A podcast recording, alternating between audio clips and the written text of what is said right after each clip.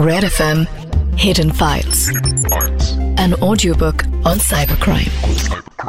अमित दुबे के साथ super hits 93.5 red FM पर मैं हूँ साइबर एक्सपर्ट अमित दुबे और मेरे साथ हैं आरजे रौनक और हम दोनों आपके लिए लेकर आए हैं एक ज़बरदस्त शो जिसका नाम है Red F M hidden files इस शो के पीछे यही मकसद है कि आजकल जो डिजिटल टाइम में हो रहे सारे साइबर फ्रॉड्स और साइबर क्राइम है उससे आपको सावधान किया जा सके जी हाँ यही तो मकसद है इस शो का। ताकि जैसी कहानी अभी आपने रतन लाल जी की सुनी वैसा कोई फ्रॉड आपके साथ ना हो।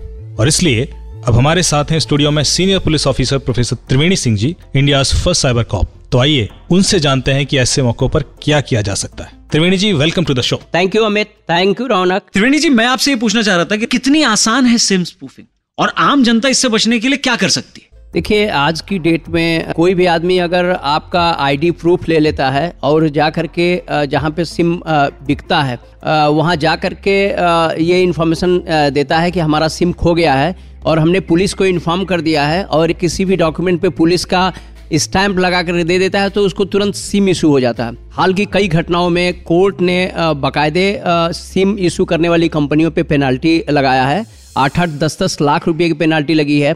इसलिए मेरा लोगों को ये कहना है कि जैसे उनका सिम ब्लॉक होता है वो इमिडिएटली वो अपने ऑपरेटर से चेक कर लें कि क्या उनका सिम स्वैप तो नहीं हो गया किसी और ने तो इशू नहीं करवा लिया या दो तीन घंटे अगर आ, सिम उनका काम नहीं कर पाता है और ऑपरेटर से भी उनकी बात नहीं हो पाती है तो मेरा सुझाव ये है कि तुरंत इमिडिएटली बैंक को कांटेक्ट करें और अपना डेबिट कार्ड ब्लॉक कराने की कोशिश करें।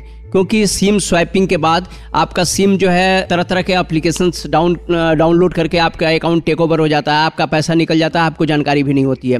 तो जब भी दो तीन घंटे अगर आपका सिम काम ना करे तो इमीडिएटली आप डेबिट कार्ड या अपने बैंक को इन्फॉर्म करके अपने अकाउंट का ऑपरेशन बंद कराने की कोशिश करिए। अच्छा आखिरी सवाल त्रिवेणी जी, आपसे ये है कि इस केस में ऐसा भी हुआ कि किसी और के वाईफाई से ऑपरेट करके क्रिमिनल्स ने ये जुर्म किया?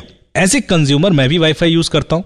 अच्छा पासवर्ड लगाने के अलावा ऐसा क्या तरीका है जिससे हम अपने हाउस होल्ड वाईफाई को सिक्योर कर सकते हैं? देखिए वाईफाई तो आप, आपके पासवर्ड की स्ट्रेंथ सही होनी चाहिए।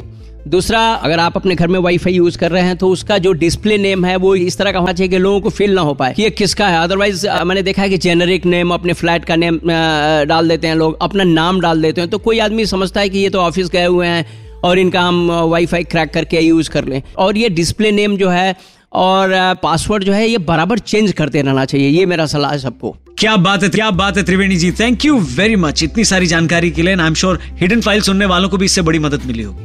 और जितने लोग इस वक्त सुन रहे हैं, अगर आपके अंदर भी सवालों का कोई कीड़ा रेंग रहा है तो एक काम करिए फ़ोन उठाइए व्हाट्सएप पर जाइए, अपना नाम लिखिए स्पेस देकर टाइप करिए हिडन फाइल्स और अपने सवाल को भेज दीजिए seven five three one nine three five nine three five पर। नंबर एक बार फिर से रिपीट करता हूँ, हमारा व्हाट्सएप नंबर है seven five three one nine three five nine three five cyber expert Amit Dubey देंगे आपके सारे सवालों के जवाब। तब तक के लिए सुनते रहिए रेड एफएम मैं और रौनक बस अभी कुछ सुपर्ट्स के बाद आते हैं आपके सवालों का जवाब देने। बजाते रहो।